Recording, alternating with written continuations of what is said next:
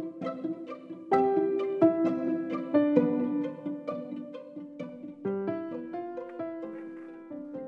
morning friends welcome to another session of my podcast और आज हम करेंगे बहुत इम्पोर्टेंट टॉपिक समाज तो आपके 80 मार्क्स के पेपर में 16 मार्क्स का ग्रामर होता है 16 मार्क्स की व्याकरण होती है और उस व्याकरण में चार अंक का आपका समास होता है। सो यू कैन इमेजिन समास कितना वाइटल रोल प्ले करता है इन योर ग्रामर तो अगर आपको समास आते हैं तो आप आराम से चार नंबर ला सकते हो। अगर समास नहीं आते देन गए आपके चार नंबर। पर समाज बहुत ईजी सा टॉपिक है। अगर आप इससे इस पॉडकास्ट पर अच्छे सुने तो आपको आराम से समझ आ जाएगा समाज। तो शुरू करते हैं। सबसे पहले समाज होता क्या है? परस्पर संबंध रखने वाले एक या फिर एक से अधिक शब्दों के संक्षिप्तीकरण को, यानी कि मेल को, जब हम दो शब्दों को मिलाते हैं, उनका मेल करते हैं, उनका संक्षिप्तीकरण करते हैं, इस प्रक्रिया को हम समास कहते हैं। ठीक है? समास के छह भेद होते हैं, तत्पुरुष समास, कर्मधारय समास, द्विगु समास, द्वंद्व समास, बहुव्रीहि समास और अव्ययी भाव समास एक एक करके हम इन सब समासों को समझेंगे। सबसे पहले तत्पुरुष समास। इस समास में आपका जो दूसरा पद होता है, जिसे हम उत्तर पद कहते हैं, वो प्रधान होता है। यानी उसी के हिसाब से हम समास विग्रह करते हैं। अब तत्पुरुष समास में आपका जो है, समस्त पद बनाते समय कारक विभक्तियों का लोप हो जाता है। आपने कारक विभक्ति तो पढ़ी होंगी। कर्ता ने कर्म को कर्ण से संप्रदान के लिए अपादान से संबंध का के अधिकरण में पर संबोधन ही। अरे तो जो कारक विभक्ति होती है, जो हम समस्त पद बनाते हैं, यानी कि जब हम उनका संक्षिप्तीकरण करते हैं, उस प्रक्रिया में आपकी कारक विभक्तियाँ हट जाती हैं। और जब हम उनका विग्रह करते हैं तो बीच में कारक विभक्तियाँ आ जाती हैं। ठीक है? उदाहरण से हम इसे समझने की कोशिश करेंगे। स्वर्गगत। स्वर्गगत मतलब स्वर्ग को गया हुआ, जो स्वर्ग चले जाते हैं, जब हम इसका समास विग्रह करेंगे तो होगा स्वर्ग को गत। तो यहाँ को शब्द बीच में आ गया, जो कि एक कारक विभक्ति है। कर्म कारक की विभक्ति है इनफैक्ट है ना? कर्म कारक का जो है विभक्ति चिन्ह को होता है। उसी तरह हथकड़ी हाथ के लिए कड़ी। ऋण मुक्त, ऋण से मुक्त। देशवासी, देश का वासी। शरणागत शरण में आगत। मन माना से माना। अब देखिए ध्यान से जो भी विभक्ति यहाँ पे लो, लोप होती है जिस विभक्ति का लोप होता है समस्त पद बनाते समय उस विभक्ति के हिसाब से हम यहाँ पर तत्पुरुष समाज के को हम कैटेगराइज करते हैं। तो उसके अकॉर्डिंग आपके जो है तत्पुरुष समाज के छह भेद हैं। कर्म तत्पुरुष समाज जिसमें कि कर्म विभक्ति का लोप हो जाता है। कर्म विभक्ति का विभक्ति चिन्ह क्या होता है? को। तो को शब्द का जो है लोप हो जाता है समस्त पद बनाते समय और समास विग्रह करते समय को शब्द बीच में ऐड हो जाता है। उसी तरह दूसरा है कर्ण तत्पुरुष समास, तीसरा है संप्रदान तत्पुरुष समास, चौथा है अपादान तत्पुरुष समास, पांचवा है संबंध तत्पुरुष समास और छठा है अधिकरण तत्पुरुष समास इसे उदाहरण से समझने की कोशिश करते हैं। कर्म तत्पुरुष समास इसमें उदाहरण देखिए, सर्वप्रिय। सबको प्रिय। तो यहाँ आपने देखा कि दो दोनों शब्दों के बीच में को शब्द लगा, जो कि कर्म कारक का विभक्ति चिन्ह है। तो इसीलिए यहाँ पे कर्म तत्पुरुष समास होगा। उसी तरह ग्रामगत, यानी ग्राम को गया। यहाँ भी को शब्द आया तो यहाँ भी कर्म तत्पुरुष समास हुआ। दूसरा तत्पुरुष समास होता है कर्ण। कर्ण का विभक्ति चिन्ह क्या होता है? से या फिर के द्वारा।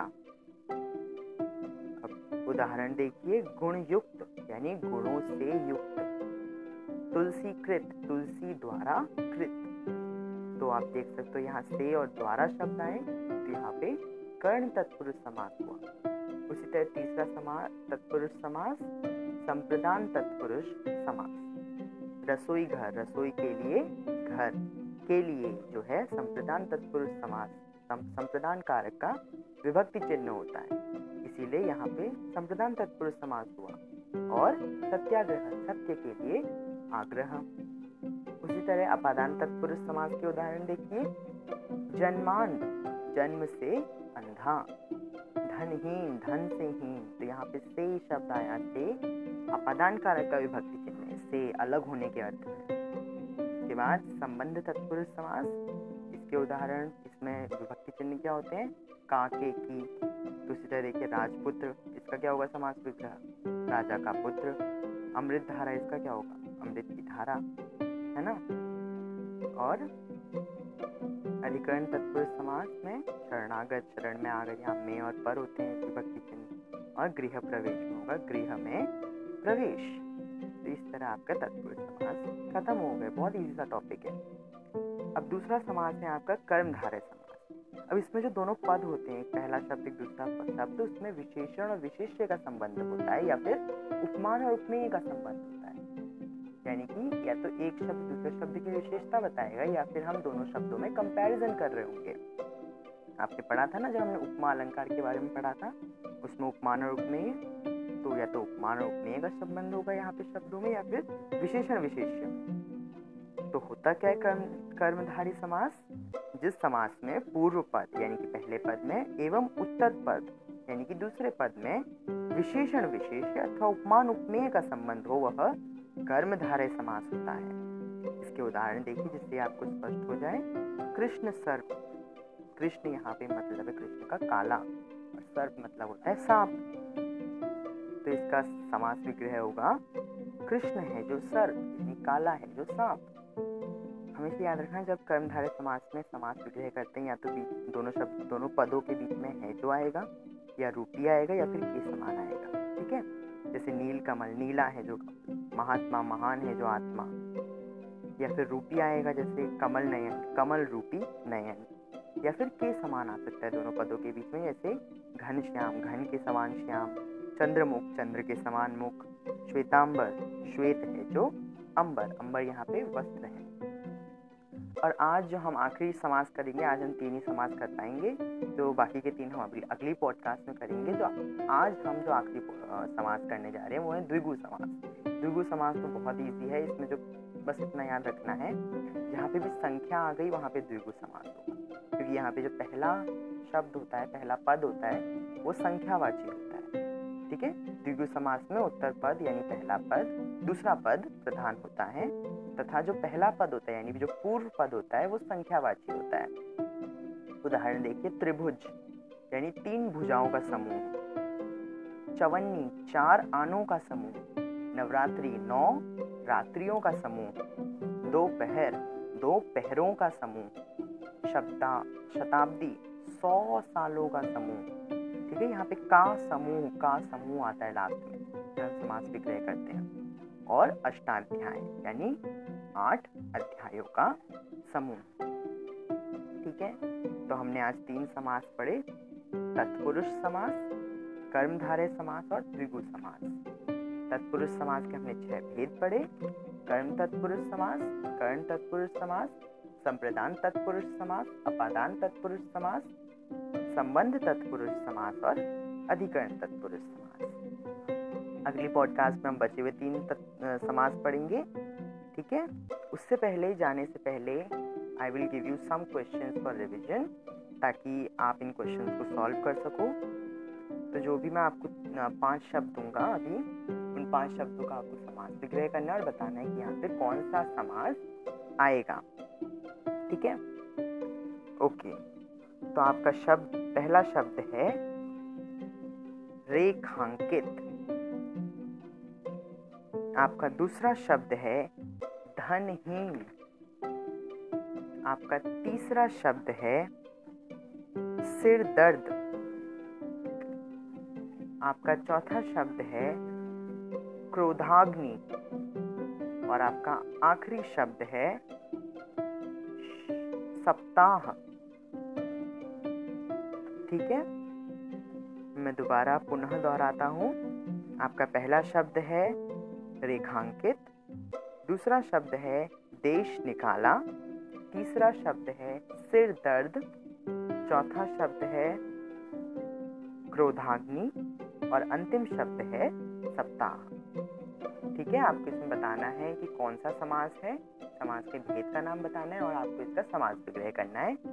और इन शब्दों के आंसर्स इन इस प्रश्न का उत्तर मैं आपको अपनी अगली पॉडकास्ट में बताऊँगा तो तब तक के लिए goodbye thank you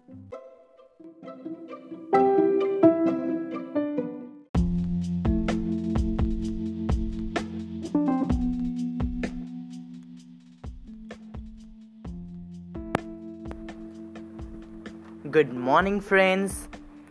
Welcome to another session of my podcast.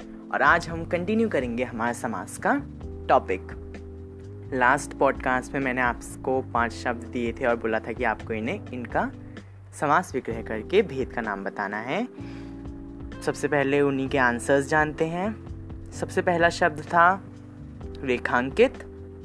तो इसका समास विग्रह होगा रेखा से अंकित या फिर रेखा के द्वारा अंकित।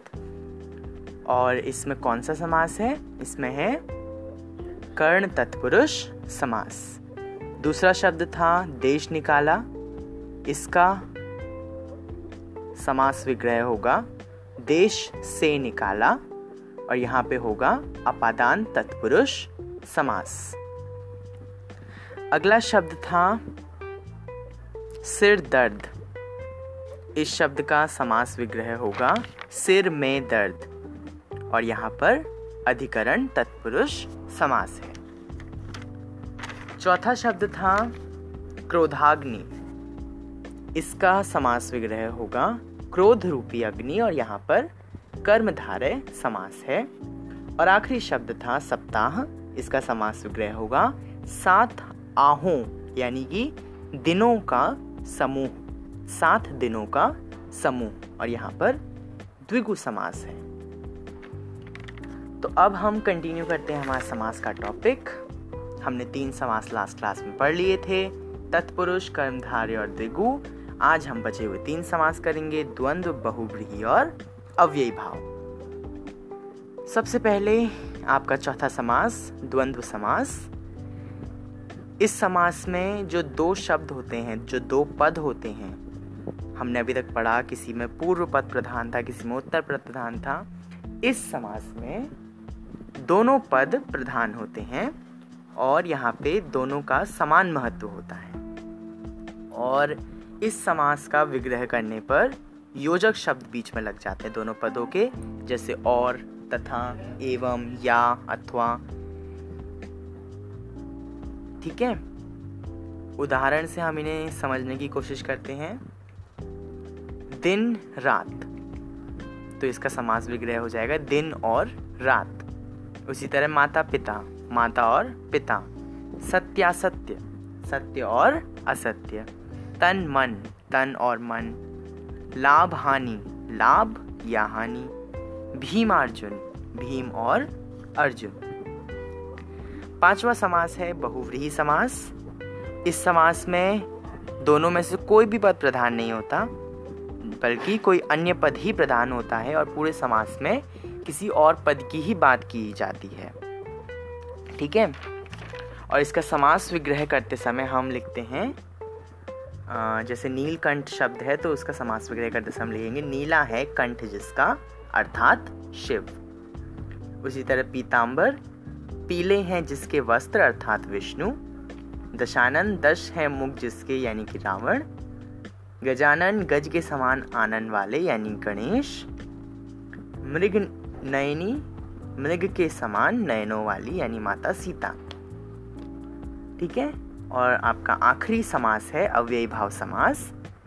इस समास में पूर्व पद अव्यय होता है, और जो समस्त पद बनता है, दोनों को मिलाकर, दोनों पदों को मिलाकर, वो भी एक अव्यय ही होता है। इसीलिए इस समास का नाम है अव्यय भाव समास। जैसे यथामति, यहाँ पे यथा शब्द एक अव्यय शब्द है, यानी अविकारी शब्द है। जो कभी चेंज नहीं होता, ठीक है? और इसका समास विग्रह होगा मति के अनुसार। आजीवन, जीवन भर भर पेट पेट भर के। प्रतिदिन, हर दिन, बकायदा, कायदे के अनुसार बेखटके यानी खटके के बिना। अब मैं आपको एक प्रश्न देता हूँ करने को। आपको नीचे लिखे हुए शब्दों का समास विग्रह करना है और बताना है कि यहाँ पे कौन सा समास है। पहला शब्द है आपका,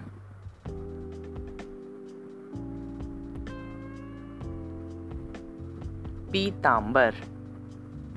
दूसरा शब्द है आपका, यथादेश।